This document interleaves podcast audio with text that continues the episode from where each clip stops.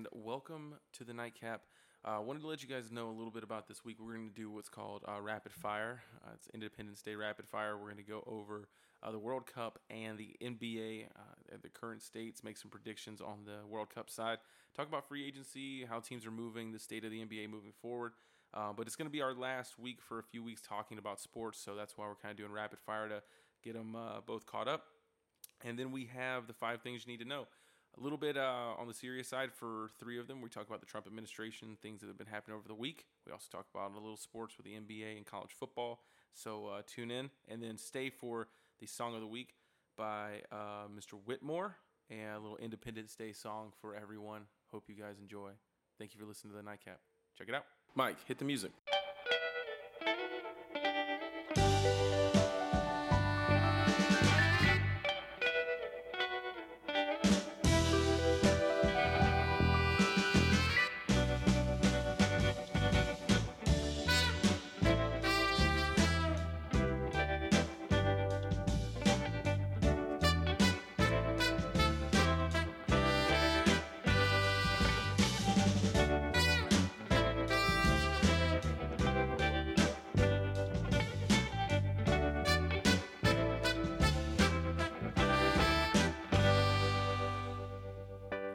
To the Nightcap. I am your host, John Michael, and as usual, we will start with the five things that you need to know. Kicking off this week, we're going to start with two words that you've likely heard over the last two months trade war. Now, as the smoke clears from the fireworks celebrating our nation's holiday, uh, or our nation's birthday, it is not surprising that the focus of several news stories today centered around the economy of our nation. Starting at the end of this week, China will begin imposing its response to U.S. tariff hikes on steel and aluminum with their own round of tariff hikes. They will be targeting Trump's base, imposing tariffs on farming and agriculture, which will be coupled with the EU's tariffs on bourbon and Harley Davidson. If you're wondered why they are targeting those areas, it is because those are the people that supported Trump and helped him, elect- get him elected. But both the EU and China have gone out of its way to make sure that every citizen knows they did not start this trade war, but they will return penalties. Now that we have given a, given you a little bit of info on the current situation and what it looks like, we have to ask, why did President Trump choose to start a trade war? It's for two reasons. First, as retaliation for China stealing our intellectual property, which is a very real thing. Over the past five years, we have continued to hear about companies in the U.S. being hacked, including Target, Sony, wireless and internet carriers, government offices, basically anywhere and everywhere that's connected to the internet. China is hell bent on being the number one economy in the world. And the only way that they can do that is basically by getting inside of these large companies and stealing their trade secrets. Silicon Valley made a hilarious joke about this when Jian-Yang went back to China with information and started a bunch of US companies in China and just replaced their name with new. So there was new Facebook, new Pied Piper, new Google. This is a real problem. But these tariffs and tax hikes don't do anything to deter China from doing this in the future. It's affecting some it's actually affecting some of our allies more than it's affecting them. Germany, Canada, England are being forced to grow stronger relationships with China to make up for the product loss that they're getting from the US. The second reason that we would have a tariff hike is because of the trade deficit. Now, you've heard that word a lot, and no one really has done a good job to explain about what that actually means. A trade deficit basically means we import more than we export. And yes, the US imports far more than it exports. But here's the interesting thing that's not a bad thing. In fact, it's a fairly normal thing for a, world, for a first world country to do. First world countries are in a transition from industrially driven countries to service driven countries. 90% of the US's GDP last year was service driven. Good example, my job what I do in my nine to five is I basically sell telecommunications equipment and I consult people on how to buy it. What is the thing that I've noticed over the six to seven years of doing that? Hardware is not as important as software anymore. So everything that used to be these big, huge switches and routers and things that controlled our phones and internet are now becoming smaller and smaller and smaller and more software driven. They're turned on and controlled by the cloud. So, what does that mean? You need less manufacturing in our country. So the developing world is what is investing in manufacturing. So a country like China would be making more forks, spoons, knives, dishwashers. It's not not uncommon. So if that's not a bad thing, then why are we upset about it? Because if you're a 74 year old person, the world looks a hell of a lot different today than it looked when you were younger.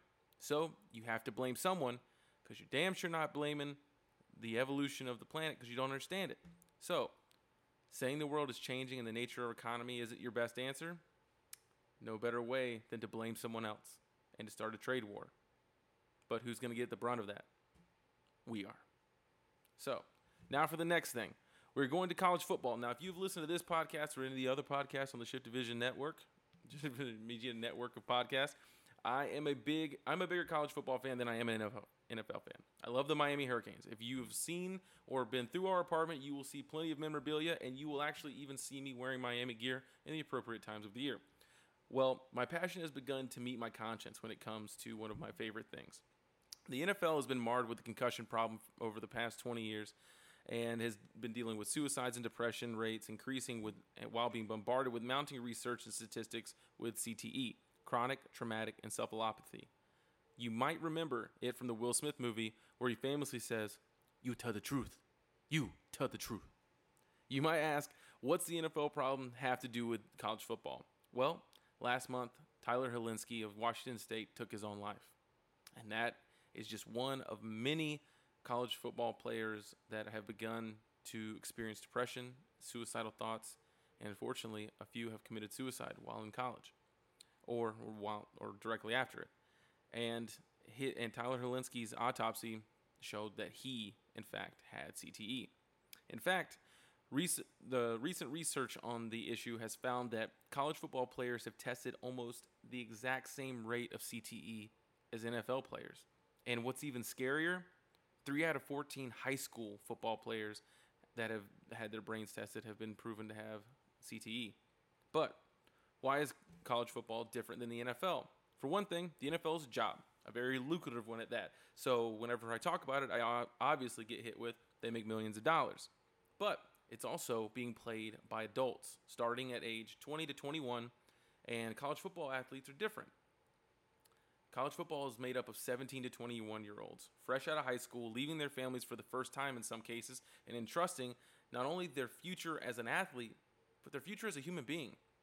In far too many years, the NFL and the, C- the CFP, which is college football, have hidden the science from everyone uh, as to what repeated head trauma has done to the player. They have seen the increased rate of Alzheimer's, short term memory loss, depression, suicidal thoughts, and the hard time that these athletes have had getting jobs after they finish the sport. As the evidence mounts, we have to begin to ask the question how much proof do we need to then ask, is the risk worth the reward? In college football, I think we're finally getting the answer. It's not. In the NFL, we can use money. We can say that they make millions and millions of dollars and they're able to get their families in some situations out of the situation they're at and it makes a it, it's life changing for many generations of that family. So it's un, it's in that in that case arguable. But you're not getting paid money to play college football. Now you can say the education. How much is that education worth if you're not able to use it? And what is the quality of that education with the reports that we're getting of schools basically passing some players, putting them in easier classes, and in some cases, like we've seen in uh, Duke, probably helping them cheat? So, how much responsibility does the school hold? Well, last year, college football made over $9 billion, and the players profited none off of that. So, you have to say they kind of hold a lot of the responsibility. At NYU, they had an issue which I was listening to a podcast recently. NYU had an issue where a student had jumped off of a building. They replaced the glass that was in that building with plexiglass to fortify it so that that could not happen moving forward. Well, a few years later, a student figured out a way to pop out one of those plexiglass windows and jumped out to his death. They later spent a lot of money and revitalized the buildings so that they created a fortress where it is impossible for you to jump off of the top of those buildings. If NYU saw out of two suicides, they needed to change the way that they constructed every building that they had. The college football seen more than that. And saying that they don't have proof doesn't cut it anymore. And maybe we have to be the ones to express concern for these athletes and at what age consent is actually viable. So, moving on to point three, it is now 55 days since the zero tolerance policy started by the Trump administration has begun, and over a week since Trump signed an, an order to reunite parents with their children. And we still do not have exact numbers on how many children were taken. At this moment, we have so little information that we cannot conclude how many children the government has placed in foster care, has at their detention centers, where they have been placed, and how many have actually been reunited. As usual, the Trump administration is avoiding the answer, which has led Congress and, new organiza- and news organizations to go to these detention centers where they have been met and told that they have they cannot go in and they have to return in two weeks with a made appointment. Trump continues to delay and delay and delay as he has not get not gotten the money for the wall or new legislation on immigration from Congress, which is as usual deadlocked. It leads us to ask how long will this go on? How long will the outrage last? And I think that's what Trump's betting on. I think he's betting on the fact that we'll forget about it and he can just continue to do it without anyone caring.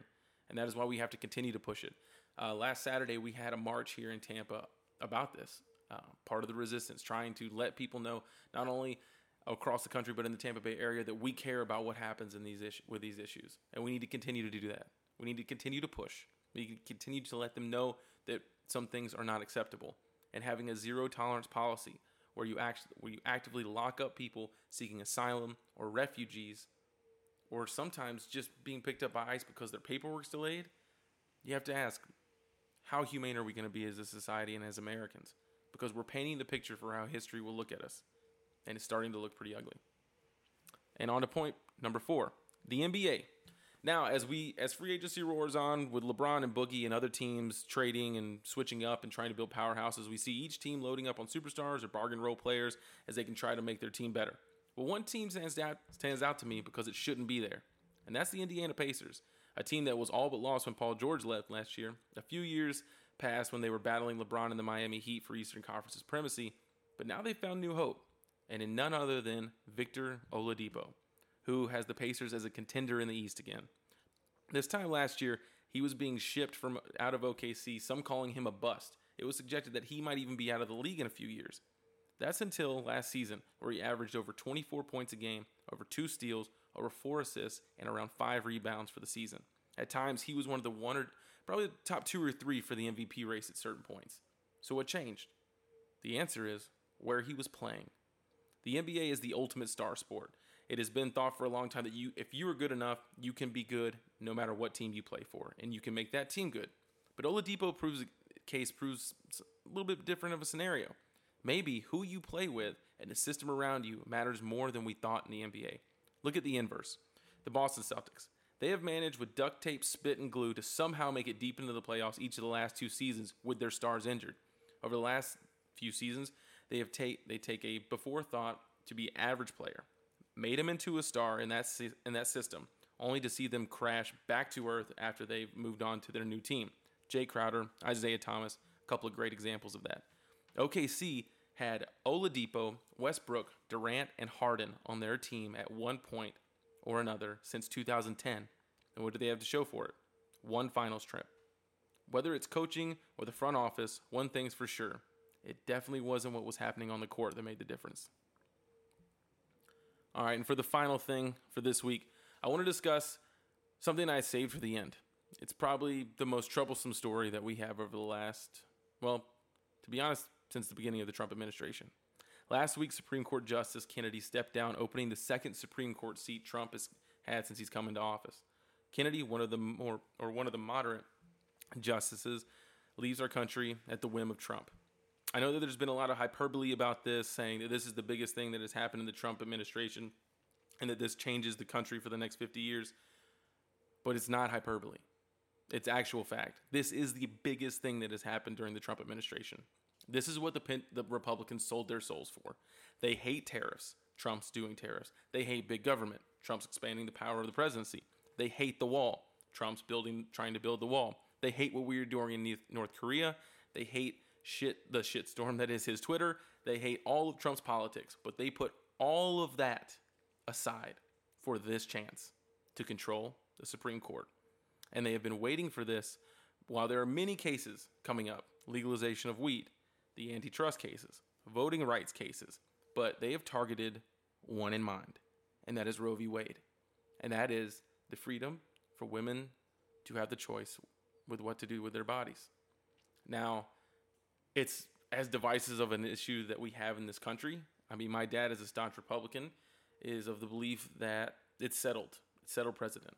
Like there's been three generations of women that have been raised with the ability to have an abortion or to seek birth control or to seek the uh, or just to have the freedom with what to do with their body. To be honest with you, and it looks like I mean we had people on CNN that were saying that were legal analysts saying that within the next year, up to 20 states will legal or will make abortion illegal in their state. That this is the end of Roe v. Wade. This is it's done. It is done for good. And while that might sound like fear mongering, I think it's more real than we can imagine. If you look at the Christian evangelical side of the Republican Party, this is all they care about. They have been willing to put up with President Pussy Grabber. They have been willing to put up with people basically defrauding the government and like covering up travel travel records and allowing the government to pay for private flights here and there. They've allowed infighting. They've allowed a person that they cannot stand as a human being to be their voice for the country strictly because he promised them he would get them a Supreme Court justice that would help them overturn Roe v. Wade. So, how should we feel about that? Well, if you're one of the 72% of the people in this country that feel like uh, Roe v. Wade should stand and that abortion should be legal in this country, it's already settled. If you're the other 38%, I'm here to tell you that I understand. I understand that you feel like because of your beliefs, abortion is wrong.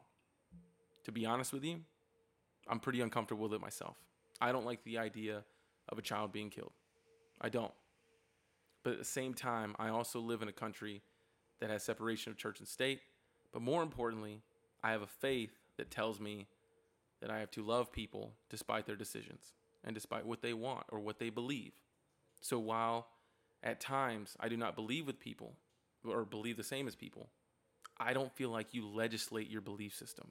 I don't feel like you force people to do what you believe is right because you believe it. I don't feel like that's fair. I don't feel like that's just. I don't feel like any person in the first century church would do that. And so while I am a Christian and while I am someone who who believes in Jesus and in Christ, I don't know if this is the right plan of action. And I don't know if making it illegal is.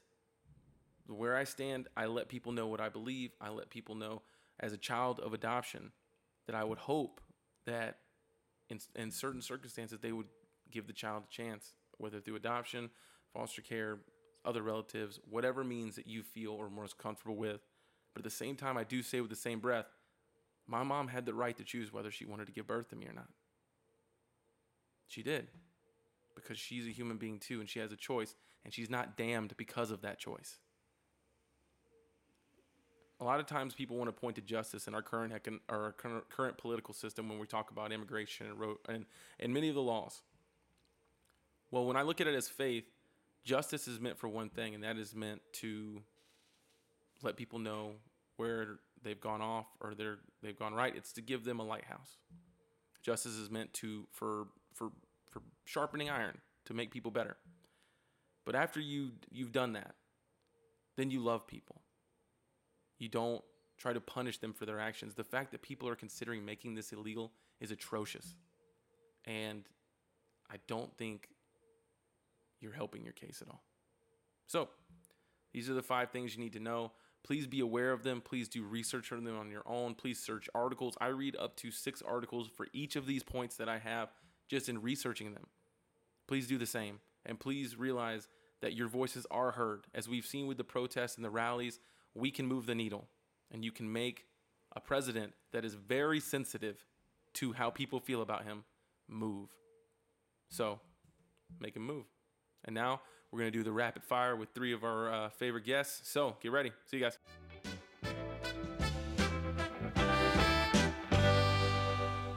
Hello, and the first guest on the rapid fire interviews, we have uh, a few of them lined up, is Vic. We're doing a recap of the World Cup so far. Vic, or Vic, I think you went undefeated, correct, for the World Cup so far? I, I did. I happened to get all the games right. In fact, he went so undefeated, he did win our bet last week. Uh, you correctly pl- picked Sweden over Switzerland, which was maybe the weirdest game of the World Cup. I think it might have been the worst game to watch. I don't, I don't know how you feel about that. Um, well, Sweden definitely played bad defense, which I knew they were going to come out playing that, that hard defense. Um, there's a few moments there where I thought Switzerland was going to take it, Mm-hmm. but Sweden just just hung on. They uh, relied on that one goal and they just punched it through. Yeah, I was really surprised too because like the catalyst for Switzerland in the last game was basically putting uh, that little that that I, I say little he's probably like five six um, the little the midfielder they had in the center of the field. He was the one that had the solo goal where he got the ball and scored the second goal in the game the qualifying game. Um, and then they had him on the outside basically just volleying balls from the right the right end of the uh, the pitch just the whole time. Like he he never came into the middle um, he was always out on the outside. It just seemed like they were trying to get a header in the whole game, or trying to just volley it in from the wing, and not really working anything in the middle of Sweden, Sweden's defense. I was really surprised because it was so different than what they had done in the group stage. Yeah, they. I feel like they were they were definitely crossing a lot more, and I think they were relying on the the height advantage, but it just never it just never came through for them. Yeah. No, I, I agree with that. I think it, I think they were definitely playing for that. The one thing that I will let our audience know is if you've never watched the World Cup before, what we just watched in the last round was basically what you see right out of the group stage. There are certain teams that will play for a shootout. They don't think they they either don't want to burn themselves out and get counterattacked or get beat by teams that maybe have better legs, which you saw in the Spain Russia game. Spain was basically after like Russia tied it, they're like, all right, we'll just play for we're, we're not going to expend the energy it has to take to win the game. We'll just get it the penalties, and they thought they would beat Russia, and it didn't work out like that. Yeah, I I definitely thought that game was was a it was Russia getting in the mind of Spain and kind of just deboing them. They you know they got that seriously they got that goal and then they they just knew if they held on long enough they could ride the momentum that they've had since the first game um, or since uh, uh, group stage and they had their fans behind them and going into those penalties I knew from the get that it was going to be uh, Russia taking that win. hmm No, I didn't really like the energy that was in Spain the whole tournament. I didn't think from the very first game where they played Portugal, I didn't like their energy. I didn't like how they looked. Um, I really didn't like their striker up at the front. He seemed to have like just kind of it's kind of a similar thing with Russia where he just looks like a big lumbering guy that doesn't move really well, but he's just there for like headers and like the the one touch scores. It seems like the talents like more of the talents around him than than necessarily he is. But uh, so let's go into the first game we have. We which might it's it's probably a tie for the most exciting matchup we have uh, is Uruguay versus France. Uh, Uruguay, a team that has a lot of experience, a lot of veterans, um, but a lot of a lot of speed, and against France, which is young and fast and a lot of fun to watch in both teams. Yeah, that's going to be an exciting match. The only thing that worries me is if Cavani is still hurt and he can't start. I mean, he's a he's a essential role on that team. Some would Uh, say he's the best I would player on their team so far this tournament, right? I mean, they- Correct. Yes. I mean, I feel like he's the spirit of the team. And without him being out there, I think that that spells trouble for for Uruguay. I agree. I agree. He was. I mean, it, it goes without saying that he was the catalyst in the Portugal game. He scored both goals, but it wasn't just how he scored them. It was the energy he had along the whole thing. I think Suarez can be because Suarez plays for Barcelona. He's obviously got some fame. He's got some commercials. He's kind of a little bit more reserved when it comes to his energy. Even after he scores a goal, he doesn't really ever get excited because he's been there before. Like when Cavani scores, it is literally like he is pour, pouring his soul out. He like cries every time he scores, and I think that you can feel that energy. You know what I mean? Yeah, and both of his goals were amazing goals. I Mhm. mean, just incredible. The placement on that second goal was spectacular.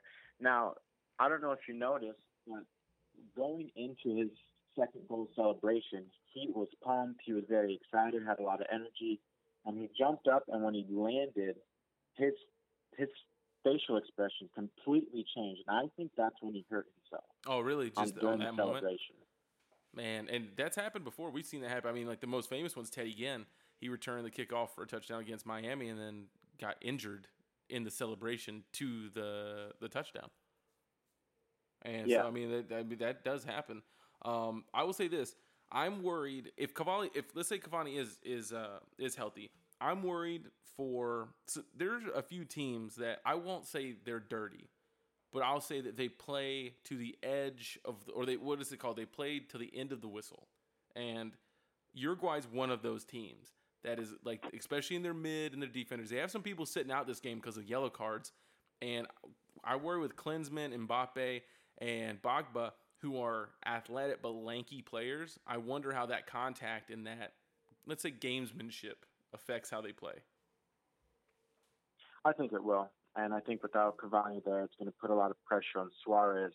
Um, but France is fast, man, and what we saw in the last game, the way they were just running around. Um, I mean, Argentina put up a good fight, but Mbappe and that team, I know they're young, but they're playing like they've been there before. Oh, absolutely. And that's that's it, that spells trouble for Uruguay. I'm not saying that without Cavani they can't win that game, but right now I'm leaning more towards France taking that one. How how good does it look for the teams on that side of the bracket though, or I mean the other side of the bracket? Because as you look at it, it kind of shapes up where France, Uruguay, Brazil, and Belgium really have like whoever makes it to the final i think is going to feel like they should be able to win it all because they've went through the murderer's row of the bracket. Yeah that's true. I mean it, it, it says something when you can come out of on top on the bracket that was um, what you would say i don't know the heavier, heavier challenging um, but that that might hurt them as well. I mean, these players coming out, they might get cards, or they might get hurt, or they might just be tired. Mm-hmm. So I'm not going to count the right side of the bracket out just yet, just because we don't know how the rest of the tournament's going to play out.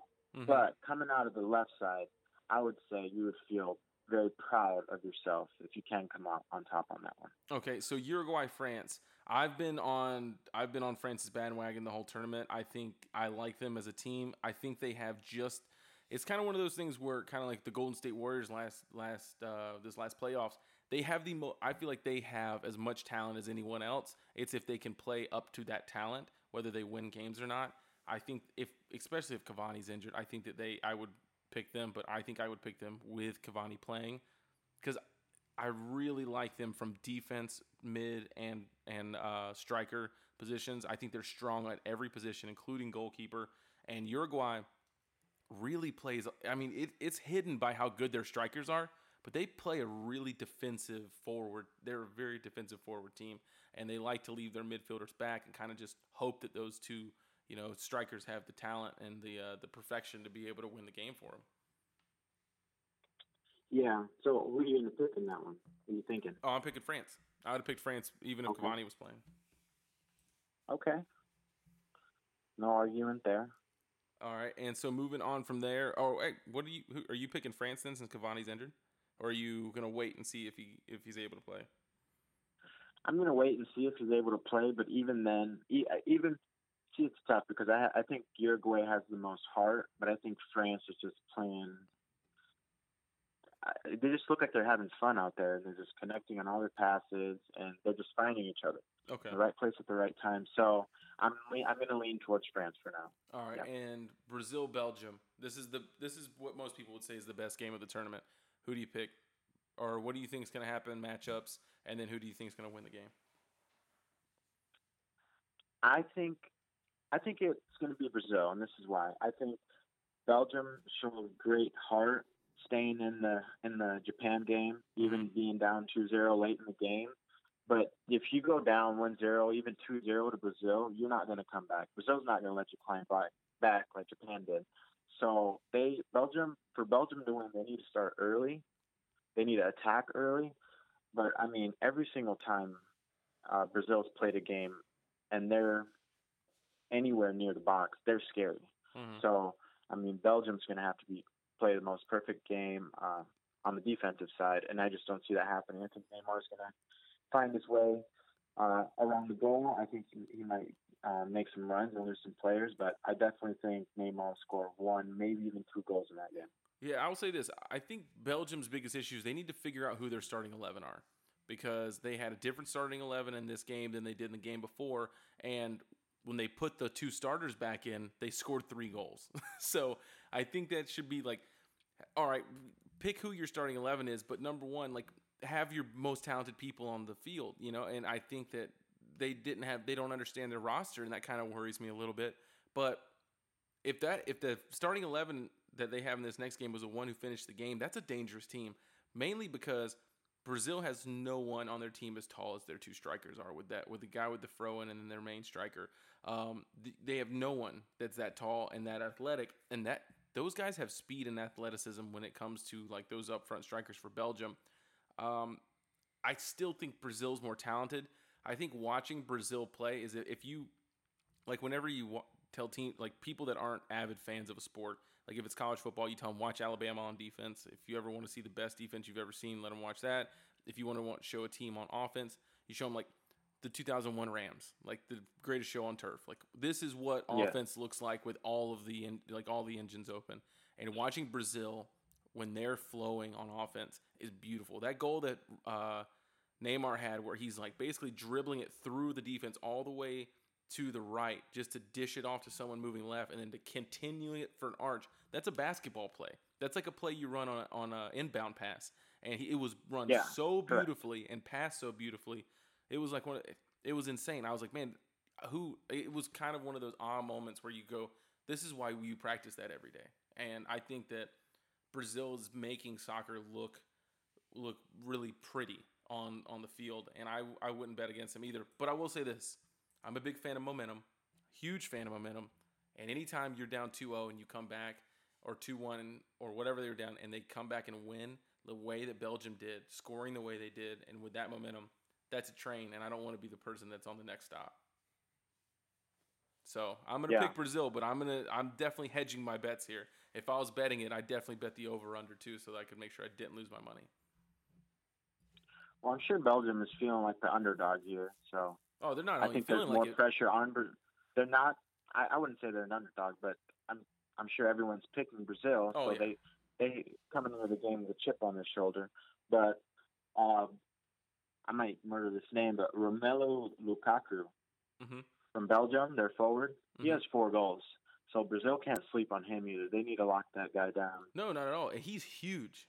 He is he's yeah, a yeah. big guy. Him and then the I don't know the guy with the fro's name. I feel bad. I'm just saying the guy with the fro. But when those two are up at the front, those are two of the biggest strikers you've seen, and both of them can run, and that's dangerous. That's that's a dangerous matchup. And Lukaku is big enough where you're not knocking him down. Like Brazil can go ahead and like because uh, Brazil's another team that likes to likes to whine about calls, but also do some dirty shit on the side. So let's be honest about that. So I think we're both on the Brazil train while we all, while we also respect Belgium. Next game's Russia Croatia. I think this one's a no-brainer. I don't think Russia has the quality that Croatia does on on the pitch. I honestly think that this is a setup for a really embarrassing game for them. But I want to hear how you feel about it. Yeah, I think Croatia has the talent, um, but Russia, but Russia, what Russia has right now is their defense, and um, I think they're just relying on, on just doing enough to win the game or to get it to PKs. Um, I mean, the goalie during the PKs um, against Spain, he had all the momentum and he had the crowd behind him. So Russia can be dangerous if they can sneak in one goal and just extend the game long enough to get it to PKs. If that defense holds up, it could be scary. But I mean, Croatia has been running. Modric is looking superb, and um, I think they'll notch two goals in that game. I think it'll be a two-one result. Okay, um, I think that I think that Croatia pulls this one out. Um, I think that Croatia just has a lot of talent, man. They they have a lot of talent and, and a superior number ten who just under. It's kind of like the the game slowed down from a bit, and then that shootout was an all timer. I really enjoyed that. Yeah. Um, and yeah, that was that was that was insane. That was a, my heart was racing just watching it. Oh yeah, dude, that, that was one of the better ones. Oh yeah, that one, and then the game we're about to talk about, Sweden England. England and Sweet uh, England had one of the best shootouts that I've seen too. With a really, uh, what was? How old is their goalkeeper? Like twenty one or something. He's a really young goalkeeper, and to step up in a in a situation that England's been in before and not done well in was pretty impressive. So, moving on to Sweden versus England. How do you feel this one plays out? This one might be the toughest one for me, um, mm-hmm. because Sweden, although they're not a perfect team, they do enough to just get the result. Um, we saw it in Switzerland, um, but they just they just been doing this. They they get their one goal, the goal they need, and um, they defend. And England did not look pretty against Colombia, but I don't know if that was one of the games where they get their one bad game out of out of the way and they come back hard against Sweden. Mm-hmm. So this one's really tough for me. Um, I think I might I think I might pick Sweden in this one. Really, this is the first one we're going to disagree on. I'm picking England. I I think that England when they got up 1 1-0, uh, I think they got comfortable. I think they were like, all right, 1-0, just play smart, fundamental, and you'll keep them from scoring. And set pieces. If you're sloppy on set pieces, when you get comfortable, I feel like when teams get out of their mindset, like the one thing I liked that France did was even though it allowed Argentina to score, France stayed France and they kept pushing. They kept pushing the drive, like pushing the ball up, pushing the ball up, pushing the ball up, and they stayed true to themselves and stayed attacking. England is the same team as France on the on the, I guess the forward moving of their offense and the, the, the attacking style of play. They stopped doing that after they got up one nothing, and I didn't understand it. And so I was not surprised that Colombia came back in it. I was surprised they won the, the kick out. I think, like you said, this I think this is a catalyst moment for them where they realize who they are, they realize what they have to play like to win. And I would not be surprised if England made it to the final. I am picking them over Sweden. Is that the game that we bet? Since we uh, since we're continuing this for the next round, I'm currently down you, to you 50 bucks. Are you confident enough to bet another 50 on Sweden? Yeah, I'll take it. I'll take that one. Okay. Because if Sweden robs me of a hundred bucks, I'm gonna be mad. I'm never going there. I'm never going to Sweden. ever, ever. Yeah, I, th- I think they're gonna break your heart, JM, and, and I would love to see your expression when it's by the same team twice. So I'm picking Sweden. All right, man. Well, going from this, I think we have some really exciting matchups. If it plays out how we do, and we have France versus Brazil in the semifinal, I would. That's a game, man. That is a game. Um, that you could only dream to expect in the World Cup. But I'm excited to watch it. Um, I'm com- contemplating taking off work tomorrow to watch the France Uruguay game. Trying to consider.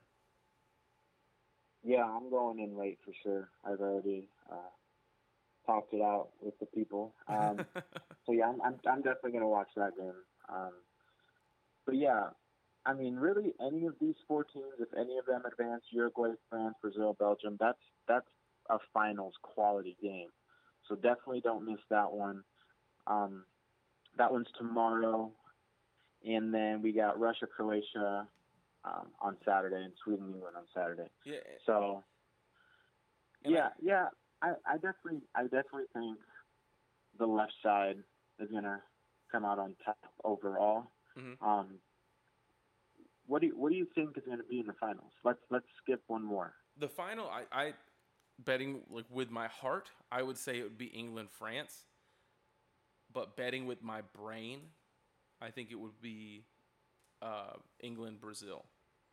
Is how I think it would probably think- play out. And that like Okay, to be honest with you, the storylines, if it's France versus England, are insane. The storylines, if it's Brazil versus England, are insane. I think like if England makes it to the final in this situation, it would be amazing. But I, I do want to say like people are making a really big deal about the fact that Russia's made it this far and their crowd and what that does for them in the stadium and how teams can't communicate because the stadium's so loud when Russia's playing maybe something to sneak up on Croatia. I'm not I'm not willing to bet it, but I I think there's something there uh, for them with the the old Mo, especially when they were rated the worst team in the in the world to qualify for the World Cup. yeah, that's that's definitely a possibility. Um, Yeah, so my heart my I'm heart has bold. it my heart has it as France England. okay, I'm going to be bold, and I'm going to say it's going to be Brazil and Croatia in the final.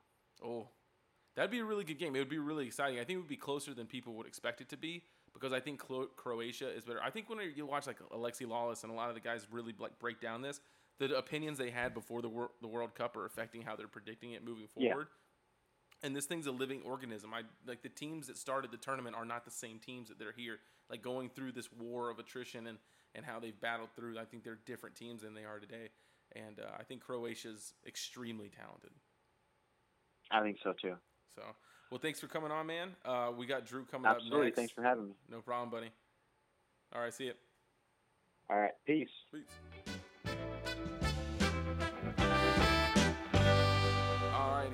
Second portion of our rapid fire. This is Drew, who has been on here before.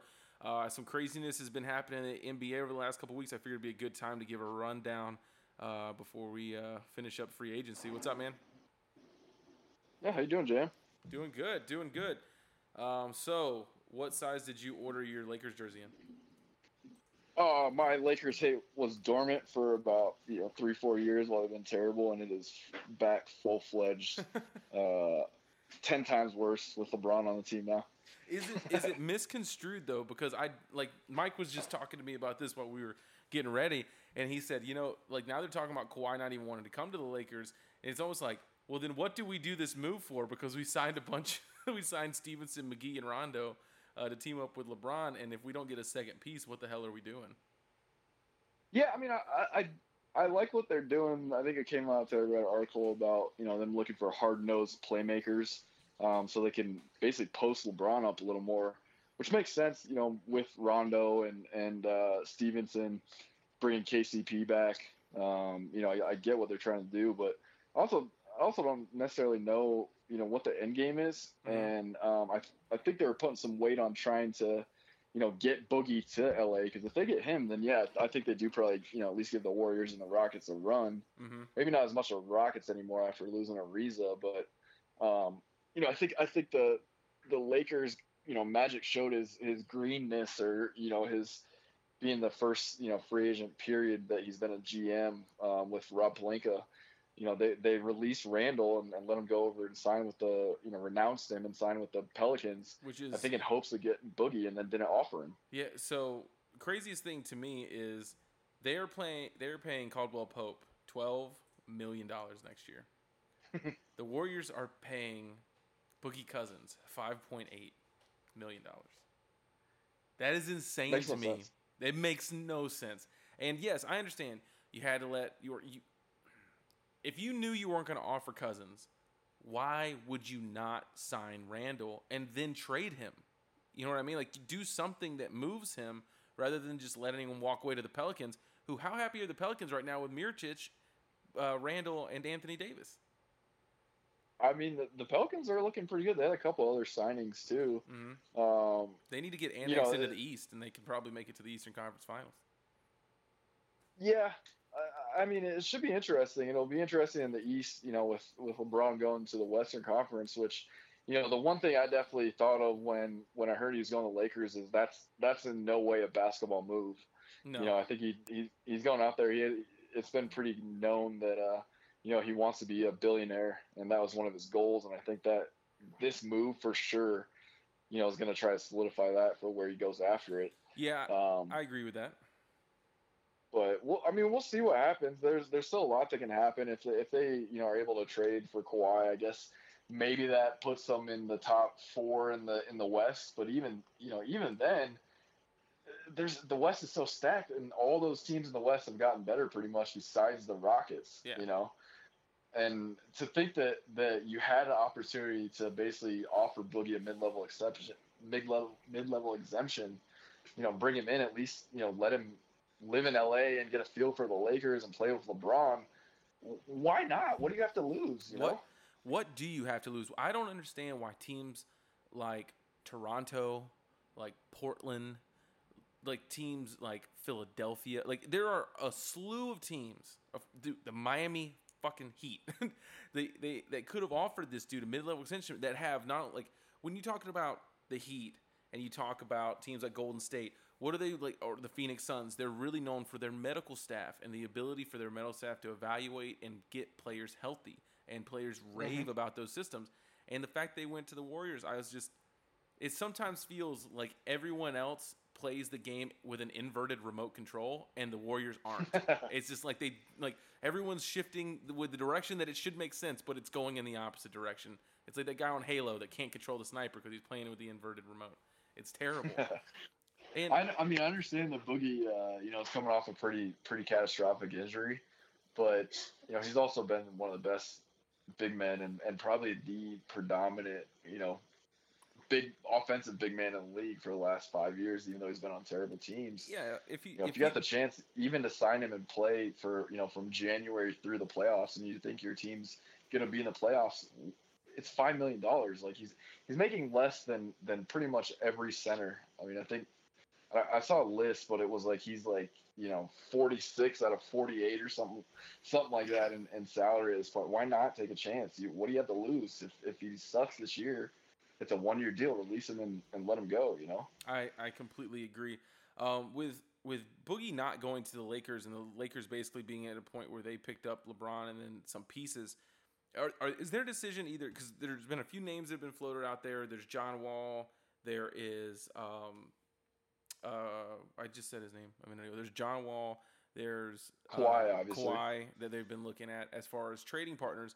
If they can't get either one of those two players, is it uh, ba- just basically like put the best team you can together for this year? Let's hope our young stars grow, and then be willing to package all of them for Anthony Davis. Literally everyone except for Magic and LeBron and your trophies you sell to get Anthony Davis, who is to me the biggest free agency free agent pickup or the ability for the free agent pickup since LeBron in 2011. I think it's bigger than KD 2 years ago. I think Anthony Davis changes franchises.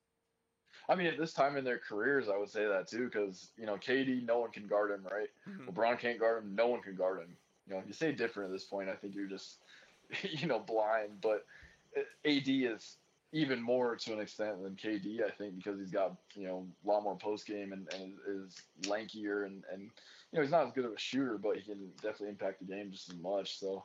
I think it's you know definitely up there, but even if you add him to the Lakers with LeBron, does that beat the Warriors? Does that beat the Jazz in a couple years? Does that beat you know the the Rockets even if, even with them losing Ariza?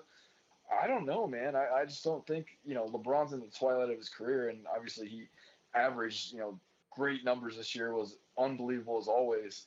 And not to discredit him, but you know the way that he played this year, I think kind of demonstrated that you know you got to have some other guys that, that are able to pick up the slack because he can't carry that load like he did when he was you know 25 26 and and was you know on both ends of the court just going crazy No, I, I agree. I agree. And you, you mentioned an interesting team in swaying away from the Lakers to the Utah Jazz. And I think the Utah Jazz went from a really grim future in losing Gordon Hayward to picking up Ricky Rubio, turning him into a really interesting point guard when giving the talent around him, and then just hitting it out of the park with their draft last year. And now, like you said, they look like, if not this year, next year, being one of those teams that will challenge the Warriors. Definitely not going to be the Rockets. I don't think the Rockets are going to be strong in two years, but the Utah Jazz look really good.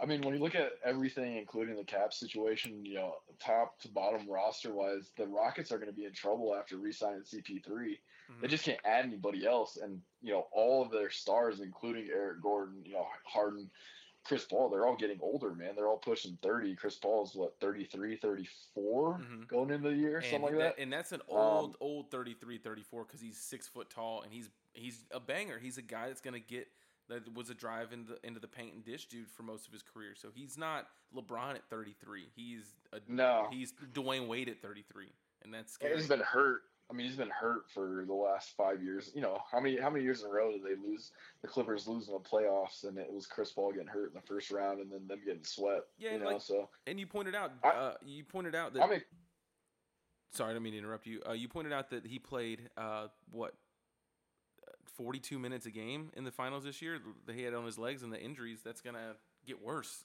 not better.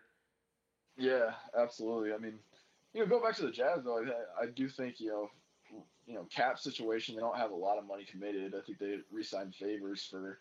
It was less than twenty million a year. Mhm. Um, Mitchell's on a rookie contract. Exum just re-signed for nine million a year. You know, which is basically peanuts on a two-year deal. Mhm. Um, and then they got Rubio still. You know, they've got a, they got Grayson Allen in there. As much as I dislike him, you know, I think it'd be a pretty serviceable NBA player. I mean, it, it seems like they're on the rise, and their cap situation is going to allow them to, to probably bring in some pretty good guys. So it should it should be interesting if they keep playing well. I mean, Mitchell seems like he's the type of guy that can be, you know, a, a Kyrie Irving heir apparent. You know what I mean, and be the next kind of up and coming guy like Steph and, and Klay and all them were five, six years ago. Yeah, You know, he, so Yeah, I can. I, I, I agree with that. If he continues to progress, I think he has a little bit more Dwyane Wade in his game than Kyrie. I don't see his like. I don't see that quickness in him um, on the dribble. No, that's a good that's a good comparison. He's definitely more of a vertical guy than Kyrie, right? He- He's a he's a hell of a jumper. I think we all saw that in the dunk contest. Yeah,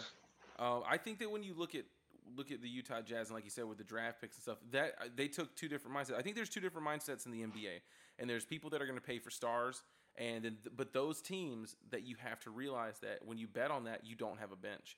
Uh, what we saw with the with the Houston Rockets going against the Warriors was the Warriors had eight people that they could rely on. The Rockets had six because the other two they played off the off the court with the the small lineup.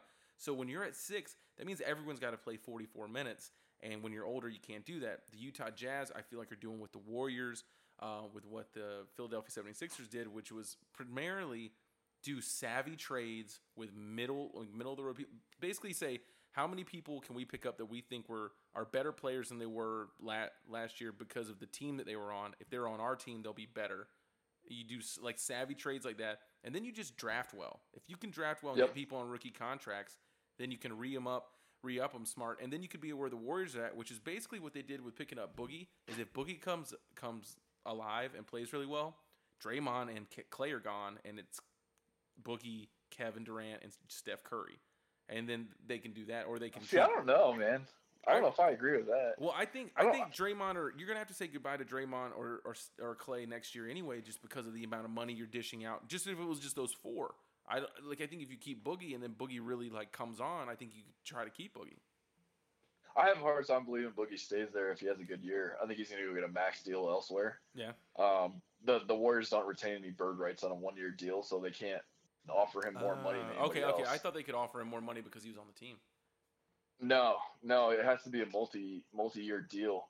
Um, so they don't, you know, that's where it's like, you know, maybe they can re-sign him again, but I'm 99% sure his thinking going into it was coming off a major injury. I'm gonna go get a ring, you know, and, and probably play pretty well in the playoffs, and then try to go get paid probably because you know he's getting up there in the late 20s too, where it's his probably his last max max opportunity he has.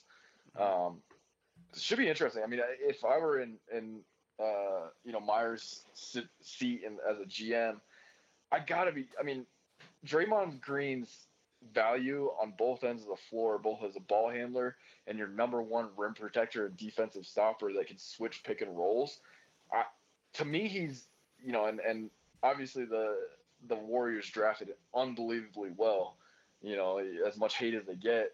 I think I would probably get rid of Klay, um, just because I think you can replace his scoring and defense with a couple guys, and not lose as much, you know, emotionally from leadership as a defensive anchor, you know, to complement their firepower that Draymond brings. So- uh, I think you know, defensively he's just too too valuable.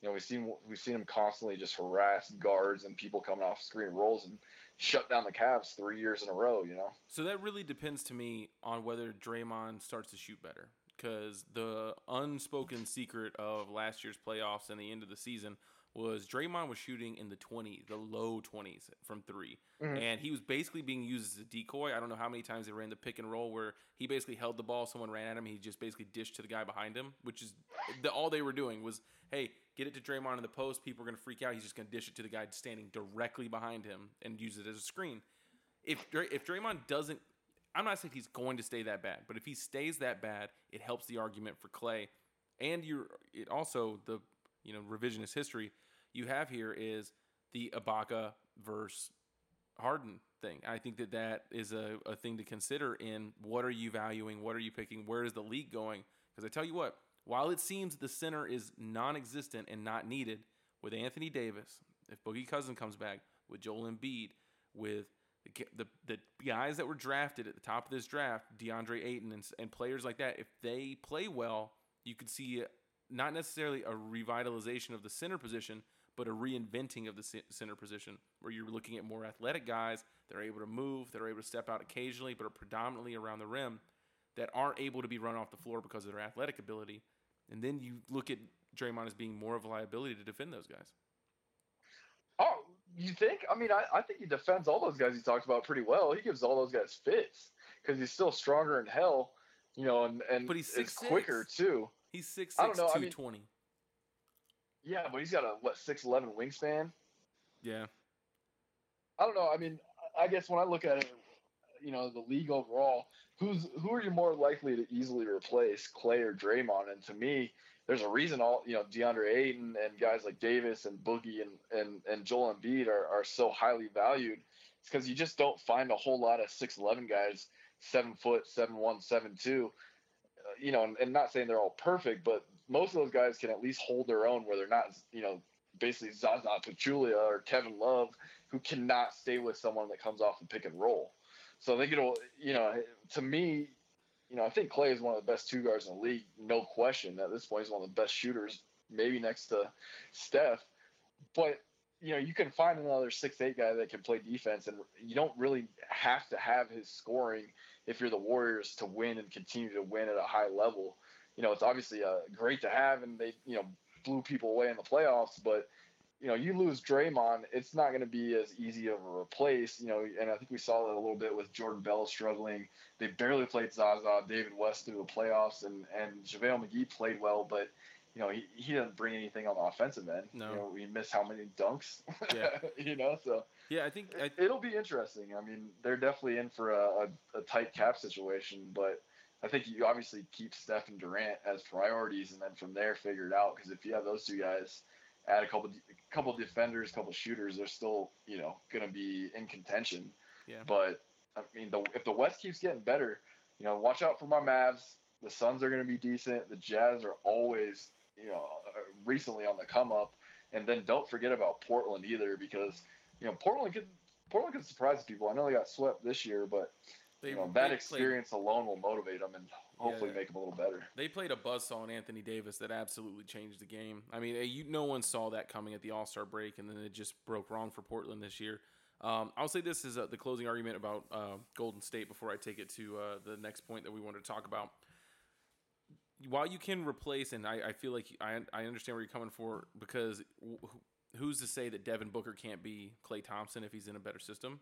You know, they both can score 70 points in a game. Sure. But Klay has done it when no one else on that team could do it. I'm talking on closeout, like preventing that team from getting closed out. Golden or Golden State versus uh, the Thunder when they were down three one. Klay saved them. Um, and in this in these series in this last playoff games, there were games where it looked like KD and Steph couldn't do anything or they weren't communicating. They were turning the ball over. Klay hit shots. He drops buckets, and that clutch gene and that ability to just flip that switch whenever and I think that's that's that's something that I would really pause on before moving away from. But so basically, with the Warriors set up to to be the favorite for this year and at least next year, is the rest of the NBA other than the 76ers and the Boston Celtics and the Rockets are they pretty much just laying it up and letting the like admitting that they don't have a shot because it kind of looks to me like there's like there are other teams setting themselves up not for this year but basically 2019 and 2020 and it seems like a lot of the leagues giving up on 2018 I mean, after what they've done, they've done. I think you ha- you're smart to plan. You know, a couple years down the road rather than you know, can I compete and be top top two, top three in the West at this point? Um, I don't think the East is doing that in any way. All these teams in the East seem like they're getting a lot better as well. Um, you know, from the Celtics, really, I think if they just keep everybody together. I didn't really understand the discussion with Kawhi because I don't think trading away three or four assets and losing depth no uh, No. if you're the Celtics is is a beneficial thing for your club. And it seems like they all like each other and play really well together so why not keep them together and grow? Mhm. you know same with the Sixers. The Sixers obviously signed you know traded for Wilson Chandler which I think was a great move because he seems like he'll fit in. Signed that that I don't even know how to pronounce the guy from Minnesota's name and then re-signed Redick. I- you keep you start keeping these teams in the East together all of a sudden you know and and and they're all under the radar right because everybody's focused on the West you let these young guys grow and, and continue to add pieces if, if you're the you know Sixers, the the Pacers with Tyreke Evans, um, and that core they have, and then you know obviously the Celtics and, and the Raptors and, and Wizards. I think that's your top probably six teams there. yeah You know those teams could those teams could make some noise, and and the Celtics especially as deep as they are in the way that they have so many athletic young wings that can score and defend hmm the Celtics are the one team over the past two to three years that have not struggled with the Warriors style. You know, uh, when two years ago they were the ones that broke the the Warriors. What, what was it like twenty five game win streak or something like that? yeah, the Isaiah 27. Thomas. Yeah, yeah. So I mean, I don't I don't think you know. I think the Western Conference, yes, you definitely build for you know two three years down the road. And that's what I think the Lakers are doing. Um, Eastern Conference, though, I mean, if you can get to the finals, losing the Warriors, they you know everybody talks about the Cavs being a, a disappointment or what have you. I don't I don't necessarily look at look at it like that. You're still the best team in your conference. That's a that's an accomplishment and something to build on if you can do it correctly. Like you know Danny Ainge or or you know Colangelo before his burner accounts started popping off. We're doing. hmm Well, so this is my thing. I think that I completely agree with you. I, I think for the next two years, it's really going to be West heavy, but but- it's strictly because most of the teams in the West have built up on the talent of the NBA from 2008 to 2018. That talent won't be around for very long. I think you also have to look at players like KD, um, who have made it kind of clear that Golden State that this is where they're going to be for one to two more years, and then he's going to do his own thing after that. I think he wanted to learn a better type of basketball, learn how to play as a team, learn learn what it looked like on a team where everyone contributed, and now he wants. I think he is more willing to accept the challenge of taking his own mantle. And I think that you'll see some of these players move back to Eastern Conference teams when their you know when their contracts are up. But I agree with you. I think Boston is the most exciting team to watch next year. I think with the amount of height that they have and the amount of athleticism that they have, and with that coach, anything can happen. Uh, Philly is a team that I think is going to continue to grow. Uh, Toronto's at an interesting point because it looks like they're you know they're going to make changes. Changes isn't necessarily bad when you have a lot of talent. So I'm excited to see what the East has, but I understand why why certain teams are banking on the future, are trying to get 2019 to 2020 because of not only the change that we're looking at with what's happening in the NBA, but also what the NBA is looking at changing in general with the one and done rule. So you're looking at 2020, 2021 having basically two drafts of the college players you've been waiting to come out and all of a sudden an influx of high school players you didn't expect to be there. The NBA could look a lot different. Um, but I think for the next two years, it's it's going to be, you know, Golden State's to lose. Oh, no question about that. I mean, they're just so stacked, and you know, if they if they keep you know Livingston and and Iguodala in particular, and then add a big guy, you know, and the, keep Cousins as well, uh, I just there's no way they're getting beat, you know, unless they get injured. That's the one thing that you know the the Warriors have had pretty good you know injury luck recently. Um, you know, Steph, KD, they've they've had injuries in the playoffs and been able, been able to come back, you know, so Mm-hmm. we'll see after these long runs because I think that's what you saw with LeBron a little bit was you know he's been in the finals seven eight times in a row, which Fatigue. is crazy. He's basically played two what almost a season and a half in the playoffs in the last years. Yeah, he's almost. He just got he tired. Yeah. You know, The so we'll see what were too. happens when when the the Warriors are you know after next year if they win it again, which I highly doubt they they won't. Um, you know, if they start to have a couple injuries or something happens, then it gets really interesting, and all of a sudden it opens up if if KD or Curry or Draymond or you know Boogie at some point get a, a major you know season ending ending injury.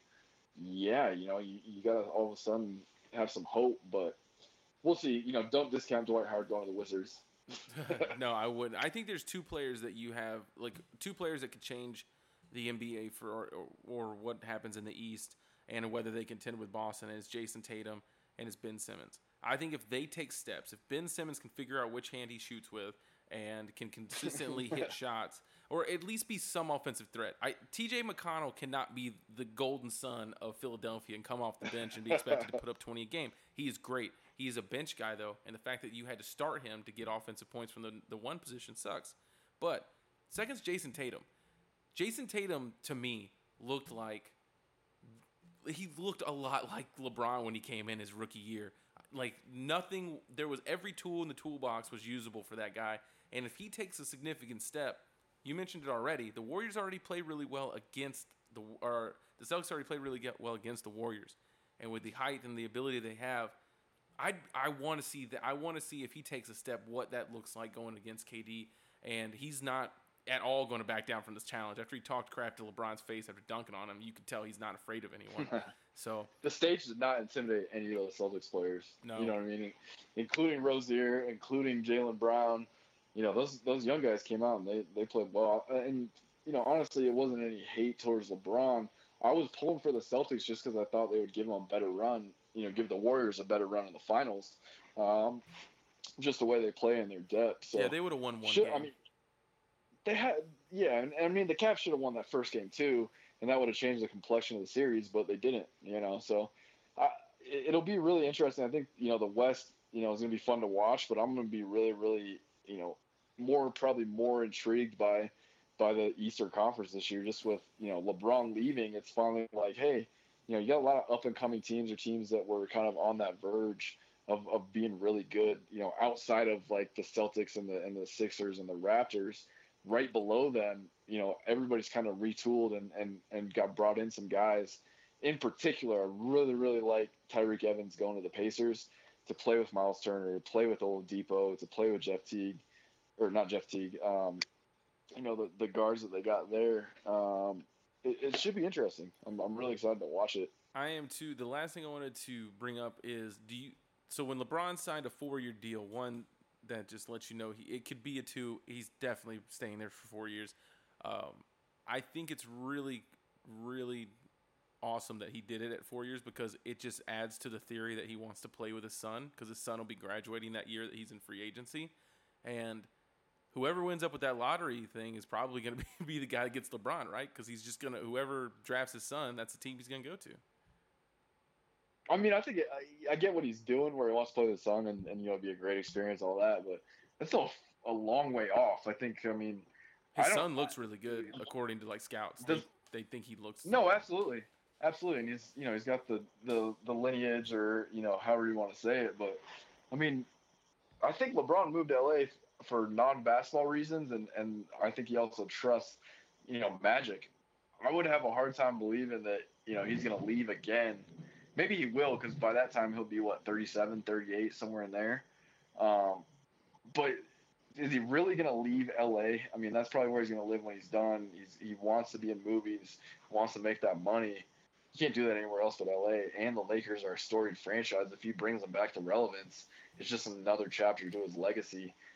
I don't know. We'll see. We'll see. You know, but the other thing to think about when, when I'm looking at that is, you know, what if he would have signed a, a four or five year deal with the Cavs instead of putting them, you know, putting Dan Gilbert and and Griffin and David Blatt and Tyronn Lue on on this kind of like, you know, power trip, like, you know, I don't even know what the right word is, but giving them a little bit of security where, hey, we're not going to retool our entire lineup, you know, in January and trade everybody under the sun and then go into the playoffs. You know, they, they did that a couple times. It was just a constant, constant kind of upheaval in Cleveland. I, I would be, you know, it would. I feel like it would have been different had he signed that kind of deal in Cleveland. Um, but yeah. you know, we'll see what happens. Yeah, I our la- I'll take that point as our last one. Um, I'll say this: Dan Gilbert lost the ability for LeBron to do any favors after he left for Miami, and that scathing letter he wrote, which basically kind of talked about LeBron in a way that was kind of archaic, as you know, white right. employer, black employee kind of thing. And he was never getting any concessions from LeBron again. Even after they walked off the court and he like barely even touched that dude's hand to say goodbye. There was no love in between those two individuals, and I think more people. I think on my side, I understand that more just from from just watching that and how that unfolded. But yes, I agree. Completely different scenario if that happens. Also, they fired when they fired Griffin, they lost Kyrie too. That's the dumbest thing in the world to me. Like it, you got to do if you're the Cavs, you have to do everything you can to keep him, and they lost him, and that franchise looked screwed. I mean, they, I mean, they, I'm, you're talking like they're ten years from being good again. I mean, and don't get me wrong, I don't think you know what LeBron did. I don't have any problem with that. You know, he wanted to control where he goes and have a little bit of control over his career. I get that, and it makes perfect sense, and he should do that. My thing is, you know, the whole time it seemed like he had a foot out the door do you think that changes, you know, Kyrie's mind a little bit if he's on a four-year deal where he knows that he's going to be playing with LeBron and they have that little bit of security where they can build through the draft and still be competitive? It's a different situation, but I, I mean, I definitely think you're right. You know, there there is something to be said about you know Dan Gilbert being a piece of shit when he left. You know, but uh, I don't know. There's a lot of things I think could have changed where maybe they could have worked it out in Cleveland and he really would have been literally, you know, the the, the king of of Ohio. Not that he isn't now, but he wouldn't have left twice. You yeah. know what I mean?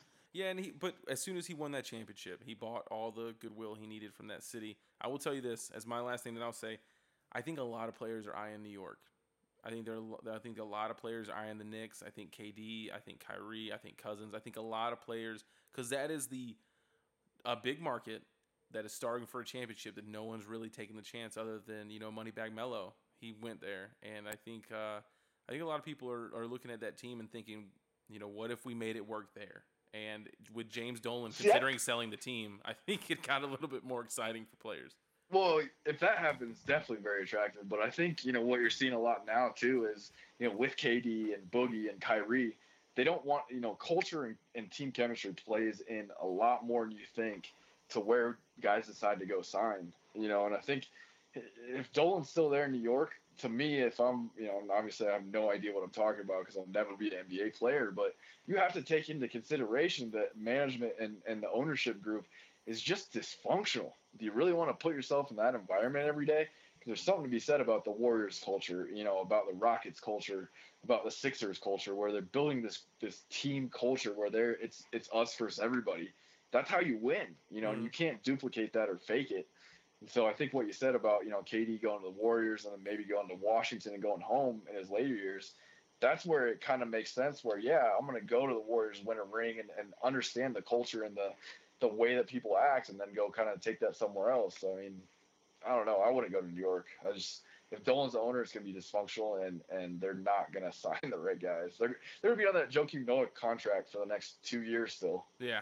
Yeah, while he's like going through the forests of Brazil and shit like that. So, yeah. Well, thanks, man, for coming on. I wanted to make sure we got to run down this free agency because I know you had some feelings on it, and your Mavs. You got before we go, you got to say how excited are you about having Doncic? I mean, I'm super pumped, man. I, I, just it's one of those things where the Mavs have been absolutely garbage the past couple years, and I, I kind of see with him and DeAndre a little bit of hope. You know what I mean? At least to be competitive and, and make the playoffs. So as a Mavs fan, I'm really excited about it. It should hopefully be a good year if Dirk can, you know, not have those glass knees give out on him in January. Yeah, hopefully we'll send Smith him Jr. off and win a series, maybe. Yeah, and you got Dennis Smith Jr. right? Oh yeah, yeah, he's funner and hell to watch. So I'm excited. It should, and then don't forget Jalen Brunson. You know, he, no one talks about him being the 52nd, 57th pick, somewhere in there. But you know, I feel like he's a he's a really good backup guard to Dennis Smith, or even a combo guard with him, where you know, you start to get into some pretty good defensive and, and run and gun mashups with the Mavs and Doncic. So yeah, it's it's it's exciting, man. I'm I'm excited to see him play, and um, hopefully we can be competitive with those guys and keep it together, and, and they're successful, and you know don't blow up like like past you know kind of rookie younger teams in the Mavs uh, system have done. Yeah, I agree. I agree. Well, I will let you know that me, Justin, and Vic are hanging out on Saturday, so get your phone ready for some text messages. I'm sure after a few, uh, after a few, we'll definitely be uh, bombarding your phone. I appreciate you saying that I suck at basketball, and I want to point out that you still are incapable of making a left-handed layup. So there's that, JM. All right, man. Have a good week, brother. Good talking to you. All right, guys. Talk to you later. See you guys. All right, so that was Drew and Vic. That's going to wrap up some of our sports talk for the rest of the summer. We're going to kind of take a break for a while. Uh, we have some really exciting guests coming over over the next few weeks. We have uh, some people are going to talk to us about media and in the age of Trump. We're going to be talking to people about the Gaza Strip that are actively writing papers about it. We're going to talk with a Trump supporter over the next few weeks and kind of have a debate over some things. So exciting, exciting content coming up. Um, but now check out our song of the week, which is by uh, Thomas J. Whitmore, and uh, I think you guys will like it. Thank you. Good morning. In less than an hour, aircraft from here will join others from around the world. And you will be launching the largest aerial battle in the history of mankind. Mankind, that word should have new meaning for all of us today. We can't be consumed by our petty differences anymore. We will be united in our common interest. Perhaps fate that today is the 4th of July. And you will once again be fighting for our freedom. Not from tyranny, oppression, or persecution, but from annihilation. We're fighting for our right to live. to exist. And should we win the day, the 4th of July will no longer be known as an American holiday, but as the day when the world declared in one voice, we will not go quietly into the night. We will not vanish without a fight. We're going to live on. We're going to survive. Today, we celebrate our Independence Day.